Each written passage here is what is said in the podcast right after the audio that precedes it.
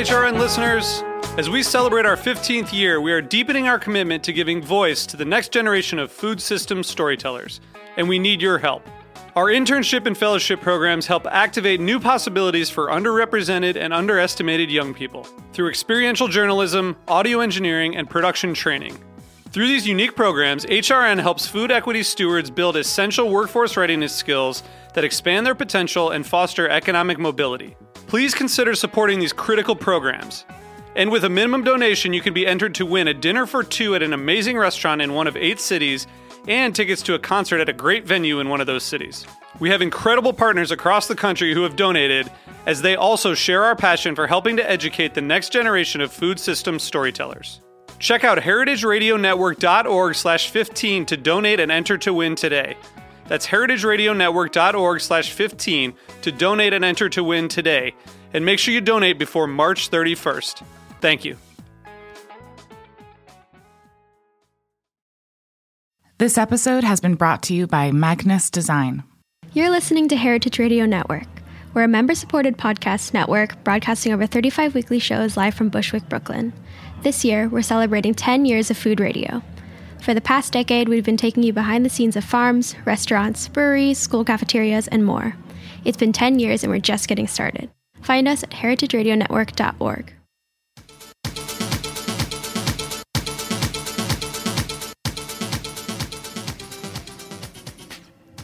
Hello, hello, Heritage Radio Network listeners tuning in from 165 countries around the world, about a million listens a month. And today, I'm feeling that every single one of them is tuned into Tech Bites, the weekly show where we talk to innovators and influencers in the food tech space.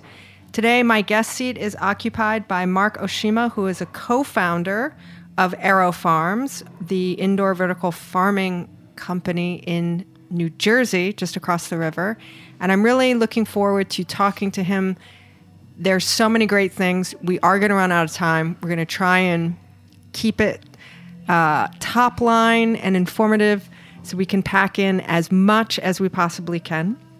But before we get to AeroFarms, we're going to do like we always do and start the episode with an app.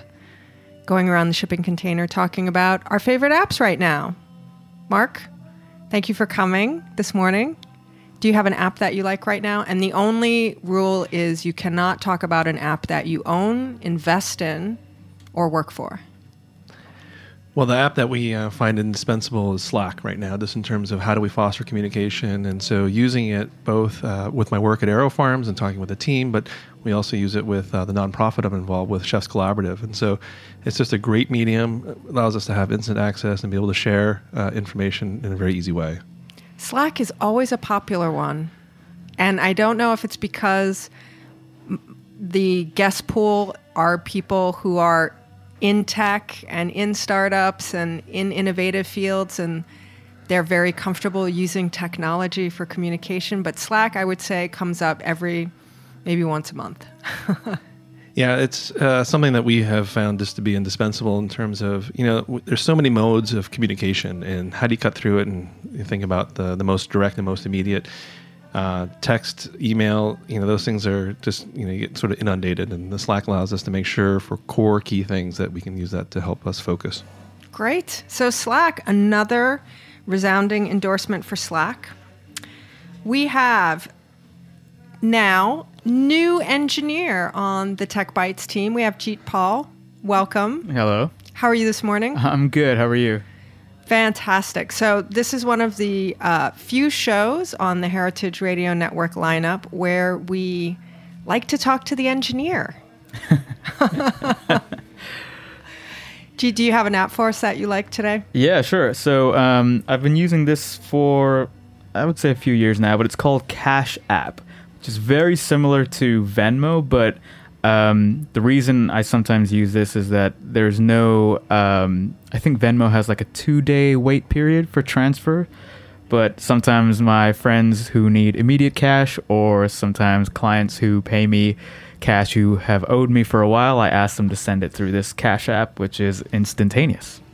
So you prefer Cash App because of the transaction times. Does the fact that Venmo has that social media updating component to it have any impact in your decision? Uh, I don't think so. I rarely, I mean, I don't know anybody who uses Venmo as a social media platform, but No, but it ha- as soon as you make a payment to somebody, it creates there's a feed on Venmo Right. of people's activities. So Well, anybody can- who you're connected with or who's in your phone, you'll see well, you can make that private, you know.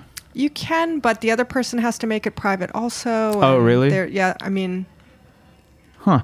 Yeah, I usually don't mind, you know. I think people know that I'm a sound engineer, so when they see, you know, hundreds of dollars being transferred to my Venmo, I don't think it looks too sketchy because they know who I well, am. I don't know that it's sketchy, but I don't know that I need everybody in Venmo land Knowing. taking a look at, you know, what my who I'm with and what my transactions are. I mean, Right. that's not information I would post on Facebook or Twitter or Instagram. I don't know That that. is I want my financial life. That's true. I guess I really don't care, but Cash App, um, I don't think has any kind of social platform, so It it's completely not. anonymous. Yeah.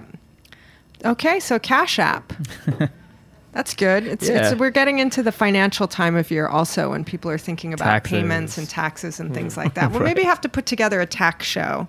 We did a tax show last year with um, the guys from Shoebox, which is the payment software platform for restaurants, uh, uh, point of purchase software management accounting. And that was a fun show. Maybe we'll put something together for tax day Sounds good. in. April. So, as I said at the top of the show, AeroFarms, indoor vertical farming located across the river in Newark, New Jersey. It's a perfect time, I think, to be talking about indoor farming for so many reasons. The, the huge weather condition, polar vortex, sub zero freezing that happened in North America recently not a good not a good situation for farming outdoors. we also have so many uh, salad recalls last year, um, more than I can recall in terms of produce recalls. Potentially also a, thumbs down for you know traditional styles of, of farming like that. So we have a lot to talk about. Before we get into some of these really particular pieces of news and evolution, Marc, give us a really simple elevator explanation of what indoor vertical farming is for our listeners who might not be familiar with it. Yeah, happy to share. So at AeroFarms, we've been since 2004 really pioneering and championing this new industry. So it's our ability to be able to grow indoors in warehouses. And the idea that we're growing with actually out sun or soil, but we think about what the plant needs. And so we're actually thinking about, for example, uh, from a lighting, plants don't need sunlight, they actually need spectrum of light. So it's understanding the biology and understanding how to create What the is right spectrum light? Well, uh, the right spectrum of frequency uh, of the light, the light spectrum, and so thinking about um, lights, uh, plants actually typically need red and blue uh, part of the spectrum, and so we think about sort of the rainbow of colors, right? That's really The Roy G. Biv. the Roy G. Biv, right? The, the, the great acronym that we all remember, and how to remember, you know, that spectrum. And so the idea that really uh, the red and blue, um, and then even the far red, are really important in terms of understanding how to optimize the right growing environment. And then plants don't need soil; uh, they need nutrients and, and water. And so the Aero and AeroFarms refers to aeroponics. So a very different approach than really anyone else out there. We actually are misting the roots in a very targeted way uh, versus uh, hydroponics, which is bathing the roots, and then versus the field, which is really um, challenging in terms of like they do use traditional sprinkler systems. And so this is a way of growing at AeroFarms that we're able to grow with 95% less water and and no pesticides. And so it's about a way of growing that's really clean and really be able to deliver uh, a residue-free product to the consumer. I have two questions or thoughts on that description. The first is how is indoor farming different from greenhouse farming that's been happening for so long? I recall reading about you know the king of France at Versailles who had beautiful greenhouses so they could grow really exotic things for everyone at court and growing indoors in a greenhouse environment is something that's you know many many hundreds of years old how does does that connect to indoor farming is it completely different is it an evolution i mean I, when we think of indoor vertical hydroponic farming and if you go to the website aerofarms.com or to their Instagram feed at aerofarms, it looks very futuristic and sci-fi. But is it a progression of something that people have been doing for hundreds of years already? Yeah, there's some basic fundamentals, and so it starts with understanding the plants and the biology, and I think that's where you see some common threads in terms of that history. Uh, but this is definitely the next chapter, the next evolution, and we're really getting a chance to write the next really playbook for agriculture, and it has to do with control and be able to deliver, you know, exactly the right kind of environment for the plants so that they can be optimized for taste and texture, color, nutrition, and ultimately yield. And so some of the examples you're just sharing about the history of like having the greenhouse was one way of trying to think about control.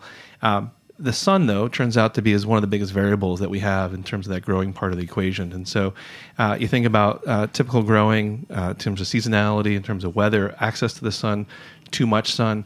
Uh, creates a lot of variation. And so when you think about how to normalize the growing part and thinking about, again, how do we have that consistency and high quality, by growing indoors, we are able to eliminate that and think about, again, what does the plant need at each stage of maturation, each variety, and create what we call the perfect, you know, growing algorithm. It's really the right recipe that includes light as well as nutrients, as well as other environmental factors to really be able to think about how to manage that in a very consistent way sunlight being the big variable, that's interesting to consider that. And then that makes me think about aquaculture and irrigation being some of the early technologies from centuries ago, the Greeks and the Romans, you know, they're being able to irrigate things. So people have been able to control water and nutrients, but they haven't been able to control light until I guess you have electricity. Yeah, and the, then evolutions in the types of light bulbs and things that you can manipulate. Certainly, even with the water uh, aspect of you know the, the, gardens of Babylon, the idea of you know growing in water, and we know a number of the plants that really thrive in that environment. Uh, but water is actually another one of the key variables that we have in the equation as well. So we think about 70% of fresh water is going to agriculture, and 70% of the pollution in water is coming from agriculture. Uh, this is our most precious resource in the equation. 70% of water in the world. 70% of the water in the world. 70% of the water in the world is going to agriculture. That's correct. And, and what percentage of pollution in the water is coming from agriculture? It's 70% as well. Wow. So it's staggering, right? And here in the United States, it's uh, in California, it's actually 80% of the water is going to agriculture. And so uh, we have to think about new paradigms in terms of thinking about the challenges of drought, uh, access to fresh water. And this is really one of the key differences when we talk about um, how we can build farms and be able to enable that. Uh, the work at AeroFarms and using the aeroponics and be able to grow with 90, up to 95% less water is fundamentally changing that equation. And so it's not only the light, it's also the water and thinking about, again, how do you deliver that on a consistent basis. We've had a demonstration farm actually in Jeddah, Saudi Arabia, where we're pulling the water out of the air, using the humidity there. And so, thinking about how can you grow in very challenging environments, uh, very arid environments, and then thinking all of a sudden, again, how to turn that into something green and productive. That's what we're focused on. It's really fascinating, and it's interesting to think about the resource usage of agriculture. And when you say 70%, that's not exclusively plant agriculture. That's agriculture including livestock and does that include fisheries and things like that? It, it does encompass uh, a wide so agriculture, agriculture overall, mm-hmm. right? But when we look specifically at the crops we're growing, uh, we talk about California even being higher, but even the crops we're growing specifically, when we talk about growing with 95% less water, that is specifically compared to baby leafy green growers or, or lettuce growers out in the field. And we look at you know where there's been innovation. Uh, this is one area that's not uh, been able to benefit from that, and, and, so they still are using very traditional sprinkler irrigation. And so you think about the water that's being lost to evaporation. Uh, it's being uh, really challenging for that because particularly for this kind of a crop. Because of the density, you can't do things like drip irrigation that have been able to be much more judicious with some of the water usage. And so um, there's certain crops, and specifically the ones that we are really focused on, that are really challenged in the field to have some of the advancements and developments. Which crops specifically do you focus on? Now that we have a sense of what type of farming you're doing with all contro- the controls of the different elements, what are you specifically growing and most interested in right now? What's exciting at AeroFarms, we can grow a wide range of different crops. We actually have dedicated R&D farms that are just growing different trials. Uh, we've grown over 700 different varieties to date. Uh, our commercial farms are very much focused, though, on short stem leafy greens and herbs. It's where we have some of the biggest impact and some of the most history of growing. And thinking about, again, our true definition around sustainability is really having the right business model. So, this is a way of growing that we can really think about. Uh, for baby leafy greens, for example, out in the field may take 30 to 45 days to grow. Uh, we can grow indoors between 12 and 14 days. So, half of even a third of the time that you would have outdoors by giving the plant exactly what it needs when it needs it. And then you think about our ability to grow all year round, right? That's up to 30 harvests a year. The field farmer may get to, to two or three harvests per, per season. And so we're fundamentally changing the equation in terms of how we think about uh, the output, how we can really think about uh, that kind of productivity now per cubic foot, and really change the, the equation in terms of how you enable local production at scale. And you talk about two growing, two or three growing seasons per year, and with the unpredictability of the weather right now, I can't imagine how devastating it must be to farmers in different parts of the country where we have one day it's 50 degrees, we have one day it's five degrees. I mean, farming has always been a challenge in terms of dealing with the elements and the unpredictability of it, but I can't imagine that the severity of of temperature range is helpful at all. uh, the variability in temperature range, uh, pest uh, pressure now as well. Insects um, are more acute than ever before with uh, the warming weather. Uh, t- traditionally, we would have uh, a kill cycle there that, again, this isn't happening, so it's putting more pressure than ever before. we have an incredible healthy appreciation for the traditional field farmer because of these challenges and really thinking about again how can we do things differently to help uh, mitigate that. It is without question you know one of the things that we think about every day about how can we uh, be more judicious with the resources how do we minimize you know some of that volatility. And uh, without question it's getting more acute every day which makes a stronger and stronger case for bringing things indoors where you have a controlled environment and you're almost guaranteed your production levels because it's not impacted by the insanity of the polar vortex that's outside. No question. And you know, you're talking about you know if you were to lose a crop out in the field, you know, if you're talking about one out of three, uh, you know, three, one out of two. I mean, if you're losing 50% of your business, I mean that's devastating, right? Uh, there's a reason why you know the crop insurance is such a big part, you know, of the farm bill and helping support uh, some of the traditional field farmers. Uh, but for us, if it's one out of you know 30, you know it's a very different situation, and we do so many things to help minimize any kind of that risk and exposure. And so, yeah, we're in a very different starting point, uh, and that's what's exciting in terms of we think about managing, you know, and mi- mitigating some of that risk. So interesting.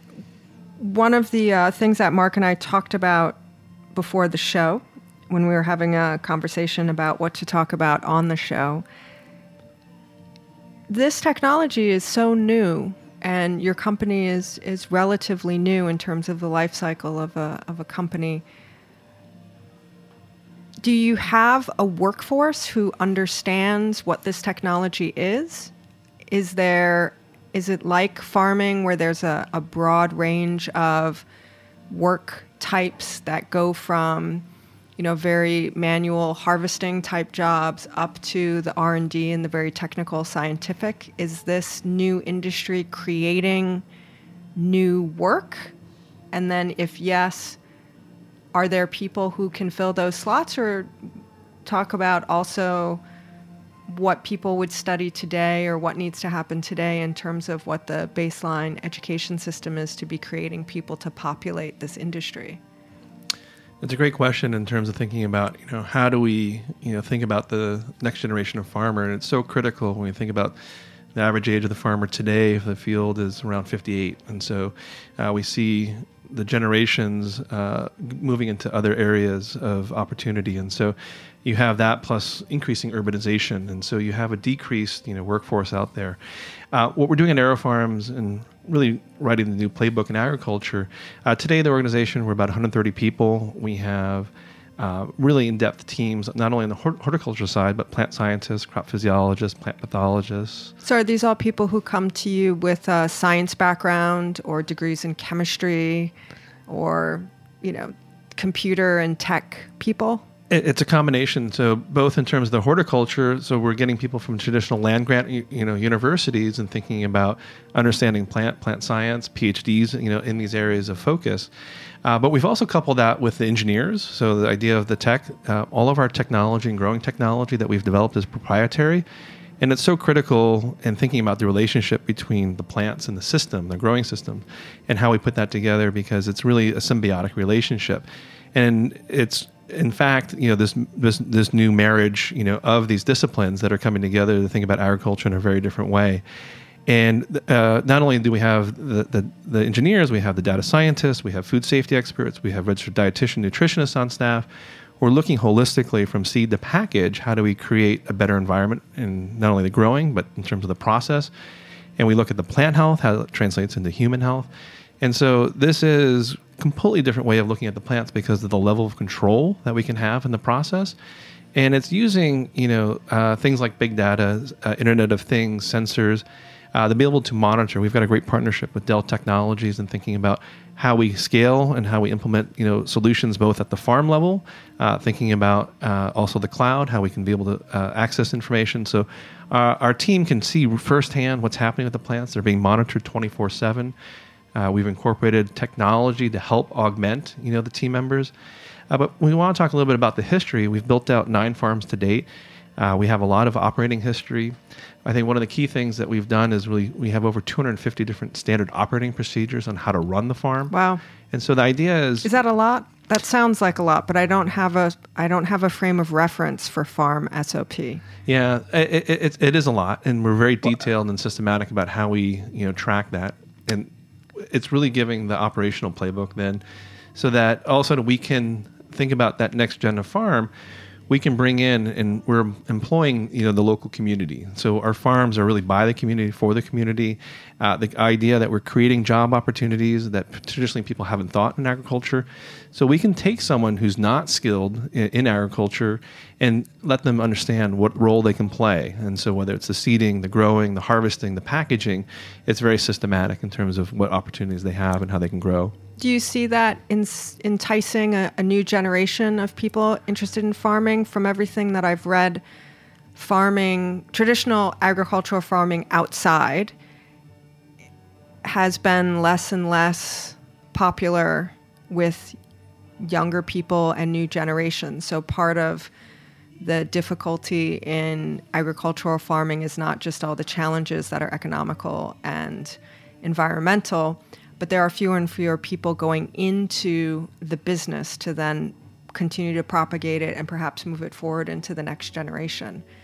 Do you see a new generation being interested in this because it's more tech based?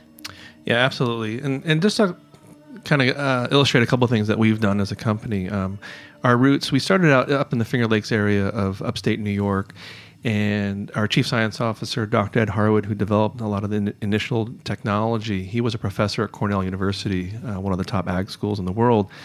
Uh, we made a d- very conscious decision a few years ago to move our global headquarters uh, into the New York metro area. So, uh, excited to be in Newark, New Jersey. But we had a very specific lens in terms of thinking about how do we recruit that next generation. Uh, we talk about some of the trends with urbanization, where people are going. So there's a huge social component, right, where people are and trying to be able to compete then against the other actors who are thinking about um, tech and tech, kind of tech jobs, you know, that are available. So we are providing a new path, a new opportunity for you know those type of team members.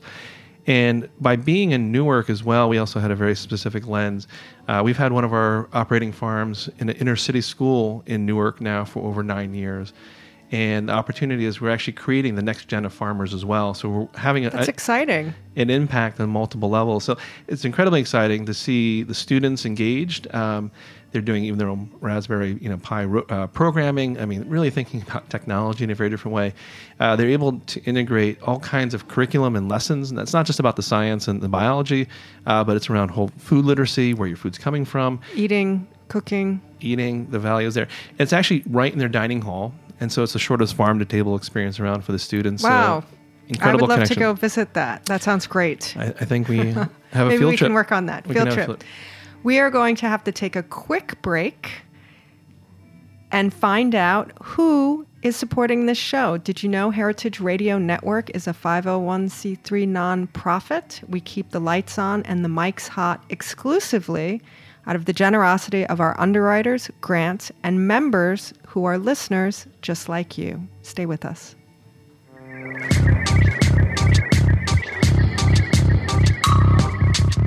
This episode is presented by Magnus Design. Swedish designer Magnus Lundström has taken his extensive experience designing best selling products for companies including Electrolux and IKEA and created his own line of kitchenware, combining his engineering skills and artistry to produce timeless products that reflect environmental awareness and respect for natural materials. Crafted for everyday use, his mortar and pestles, cutting boards, and spice mills have been repeatedly selected as best in the represented categories for years. You can see Magnus's products online at magnuslundstrom.com. That's Magnus, L U N D S T R O M dot com. Or visit his partner's store, Area Home, located below Union Square on 11th Street. Are you enjoying this podcast? Heritage Radio Network has plenty more. My name is Coral Lee, and I'm the host of Meant to Be Eaten here on HRN. Every week, I look at cross cultural exchange in food and contemporary media. What determines authenticity? What, if anything, gets lost in translation when cooking foods from another's culture? You can find Meant to Be Eaten wherever you listen to podcasts and on heritageradionetwork.org.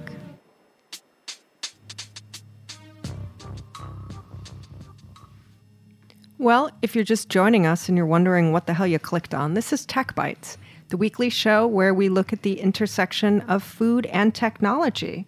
And today, that intersection is an indoor vertical farming company called AeroFarms. They are located in Newark, New Jersey. If you want to check them out online, they are aero, A-E-R-O farms.com. You can find them on social media at AeroFarms.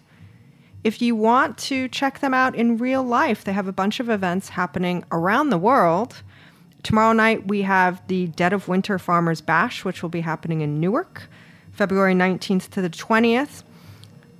AeroFarm CEO David Rosenberg will be speaking in Melbourne, Australia. And today, our guest, Marc Oshima, will be out in San Francisco in February from the 20th to the 22nd, speaking at United Fresh which sounds exciting.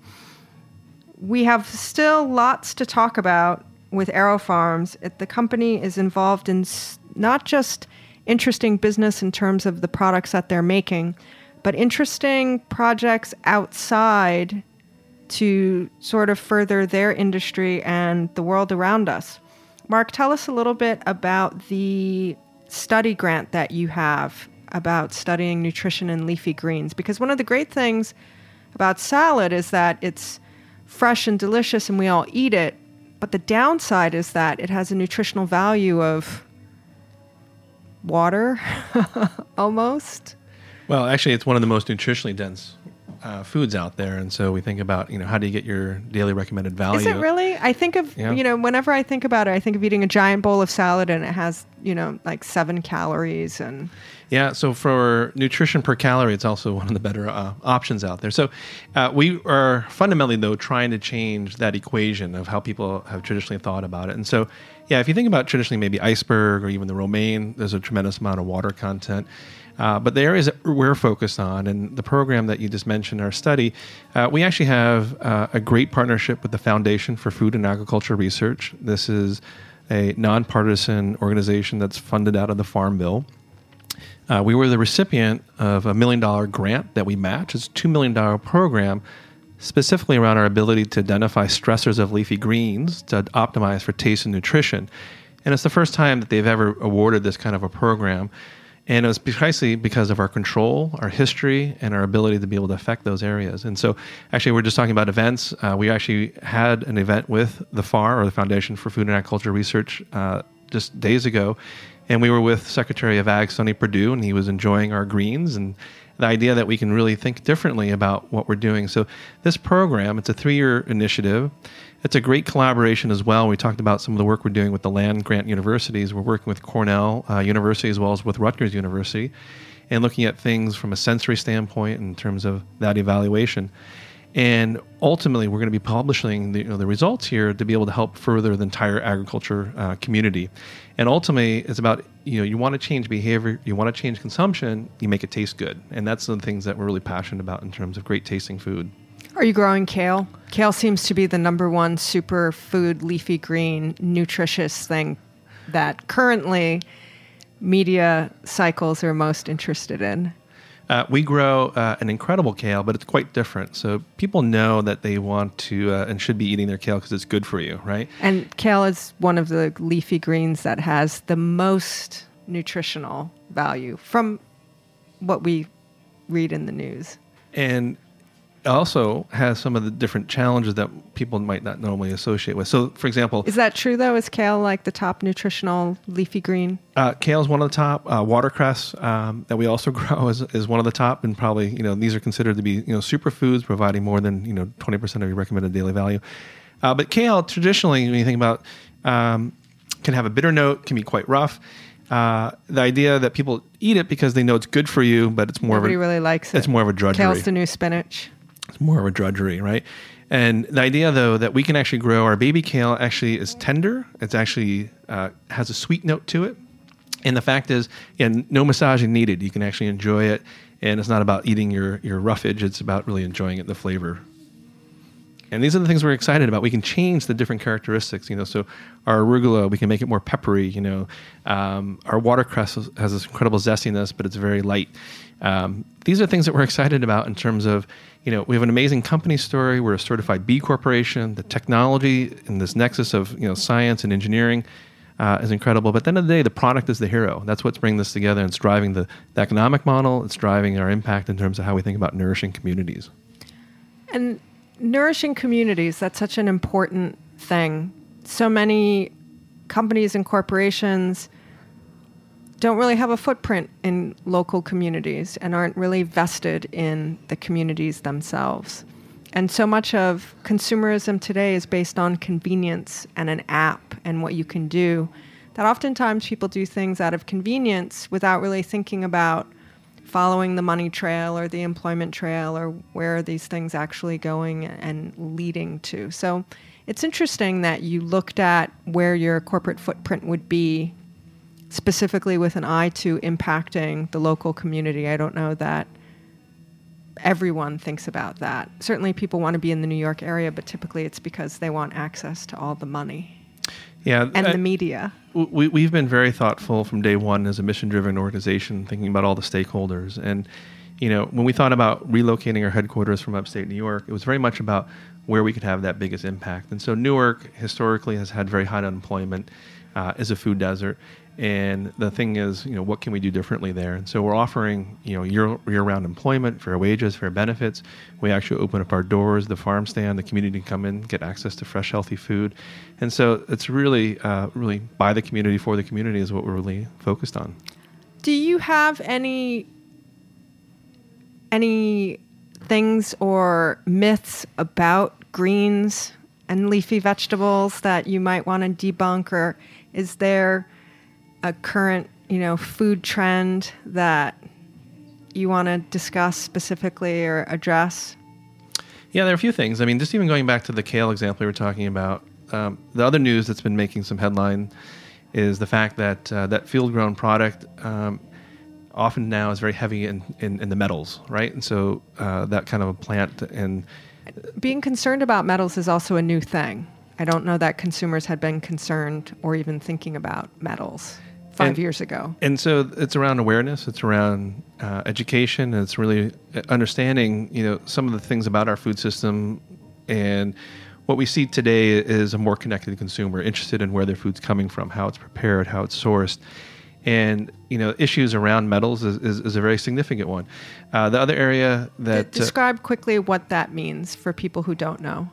Well, when you have a, that product that's being grown in the field, and it's particularly when we talk about the mature kale, it's in there for you know a long period of time, but it's actually absorbing heavy metals and pulling it out uh, of the of the of the dirt into the actual plant. And so we think about the plant tissue, and so it can be a concern that you know you may be introducing into your own body you know what you think is going to be a healthy, nutritious product, but in fact it may be uh, laden with these heavy metals as well. And so they've been able to do some studies and recently looking at kale grown in the field and having those issues. And so we can bypass that with our way of growing indoors. The other area, though, that's so important where education is even more needed is around organic and thinking around organic certifications. And so, organic's the thing that I want, right? It's the means the bestest, cleanest product.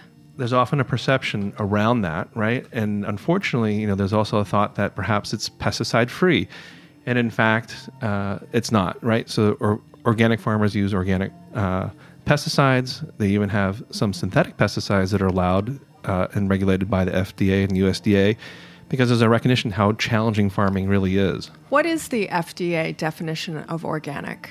It's also one of those terms where people see it, and I think everyone brings their own interpretation of the word to the product, whether that lines up with the legal definition or the actual definition is another question. Yeah, so there's some specific guidelines, and there's a, a, an agency, National Organic Standards Board, that actually makes recommendations, and then the USDA and the FDA can act on that. And there's actually uh, a whole other show that we could do related to Oh. this. That uh, the spirit of the organic is if it's grown in soil or not, right? The health of the soil, the vitality of the soil. Uh, we think at AeroFarms that we are some of the best stewards of the soil because we're actually not uh, planting in it. We're not actually tilling. We're not releasing any carbon. We're letting the soil, you know, have a chance to remediate and recover, if you will. Uh, so we're able to, you know, mitigate some of those traditional things that you might think about. Um, but the U.S. and there, we're this anomaly where we don't follow the international standard uh, for organic. We don't seem to follow many of the international standards on a lot of things, not just with food products, but also with health and beauty products and different additives and things like that. I, I have the impression that I'm weekly reading an article somewhere about how the United States is different from a European standard and we allow things that wouldn't be allowed in Europe or other parts of the world. Yeah, these are certainly things that uh, we look at uh, on a regular basis. Uh, we are a global company, and so we're operating and thinking about those regulatory environments in, in different regions. And so, yeah, we have a healthy appreciation of those differences, and then thinking about again how we, as a company, and this is one of the reasons why we actually are a certified B corporation. The idea that can business be a force for good? Can we think beyond just even the world of agriculture across different industries? And so, we have a scorecard on how we're doing against these environmental factors, societal factors, that helps develop a new language of what we need in terms of you know how business and uh, even agriculture can change for the better. So many new things to think about new technologies, new jobs, new ways of thinking about things, defining things. It's a really incredible time to be a person alive in the world today with technology and food and farming. It's a really a period of rapid evolution right now everywhere we look that I don't know sometimes if we even realize it because we're so caught up in it. But it really is quite fascinating to think that 10 years ago, so many of the things that we talk about on this show didn't even exist, weren't even a glimmer in somebody's eye. And so much of it is driven not just by technology, but by the changes in human behavior with the advent of the internet and smartphones. It's, it's absolutely fascinating. Before we go, I do want to talk really quickly about something that was made headlines in the news over and over and over again last year, which is so interesting, is the whole romaine lettuce problem. And you are part of the Romaine Advisory Food Safety Task Force, which is a thing that exists in the world with the FDA. Tell us about that, because it's fascinating that we need and have a romaine food safety task force. Yeah, no question. Uh, unfortunately, romaine has been making headline news this past year. There were actually three different uh, incidents. Right before Thanksgiving, uh, FDA did put out a romaine advisory, and actually product was pulled, you know, from the shelves out of out of really a, a preponderance of caution, and it really underscores what has been really driving insight in terms of a very complex supply chain and being able to trace. And so the reason, you know, for these and the, the increased incidences, uh, there's more testing, there's more awareness around these issues, but it's also uh, an appreciation of how complex it is to be able to trace it back not only to the farm but to the processor and the processor is pulling in product uh, from multiple different regions multiple different areas and so being able to isolate, you know, where the incidents uh, may be developing. And so the FDA, uh, working in conjunction with the Produce Marketing Association, with United Fresh, these are major trade associations, and then key actors. And so we're excited that AeroFarms is part of that discussion and having representation to be able to help share best practices, what we're doing, helping thinking about, again, overall what we can be doing differently.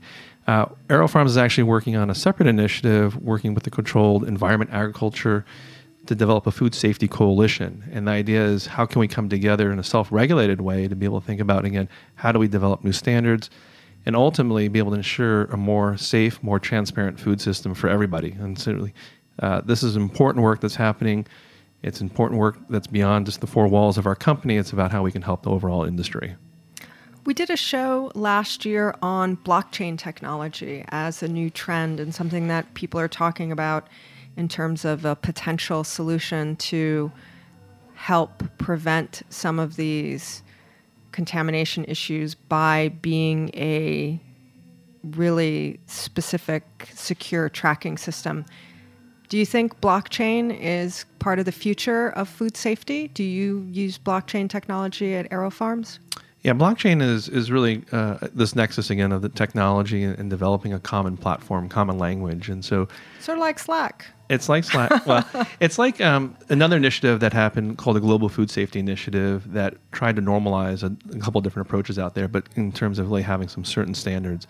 And so at AeroFarms, what we're able to do is actually take this and apply it so that we can actually have traceability from that seed to the package and understand every one of the inputs down to the square inch. You're not going to have this control out in the field in terms of being able to think about, again, all the different variables and the different uh, considerations there. And so we're able to fundamentally think very differently about what's going into the product and then the safety of that product. Blockchain, it's coming to save the world, maybe. It was very interesting when Walmart decided to use it and did that test case with it and then publicized that.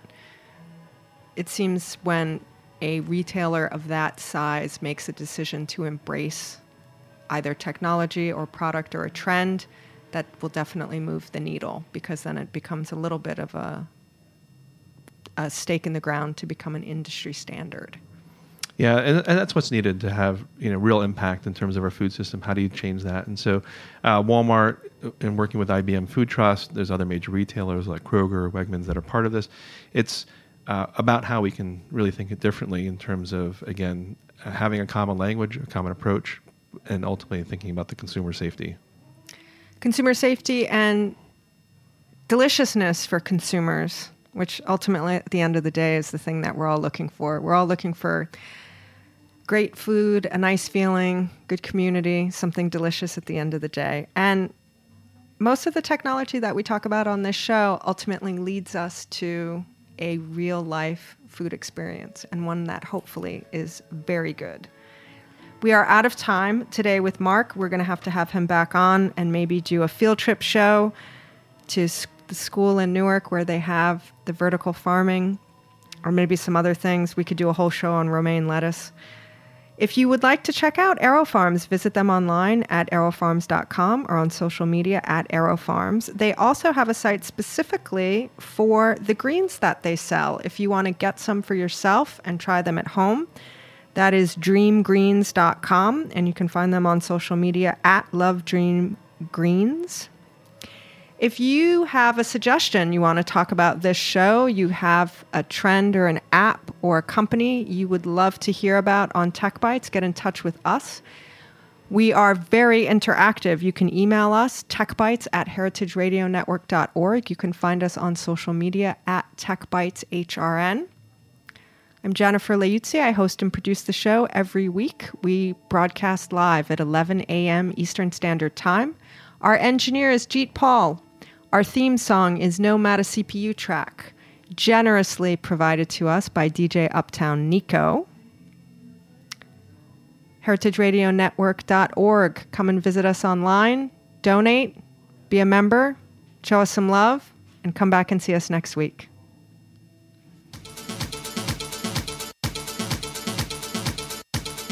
Thanks for listening to Heritage Radio Network, food radio supported by you. For our freshest content and to learn more about our 10 year anniversary celebration happening all year long, subscribe to our newsletter. Enter your email at the bottom of our website, heritageradionetwork.org. Connect with us on Instagram and Twitter at heritage underscore radio. You can also find us at facebook.com slash heritage radio network. Heritage Radio Network is a nonprofit organization driving conversations to make the world a better, fairer, more delicious place. And we couldn't do it without support from listeners like you. Want to be part of the food world's most innovative community? Subscribe to the shows you like, tell your friends, and please join the HRN family by becoming a member. Just click on the beating heart at the top right of our homepage. Thanks for listening.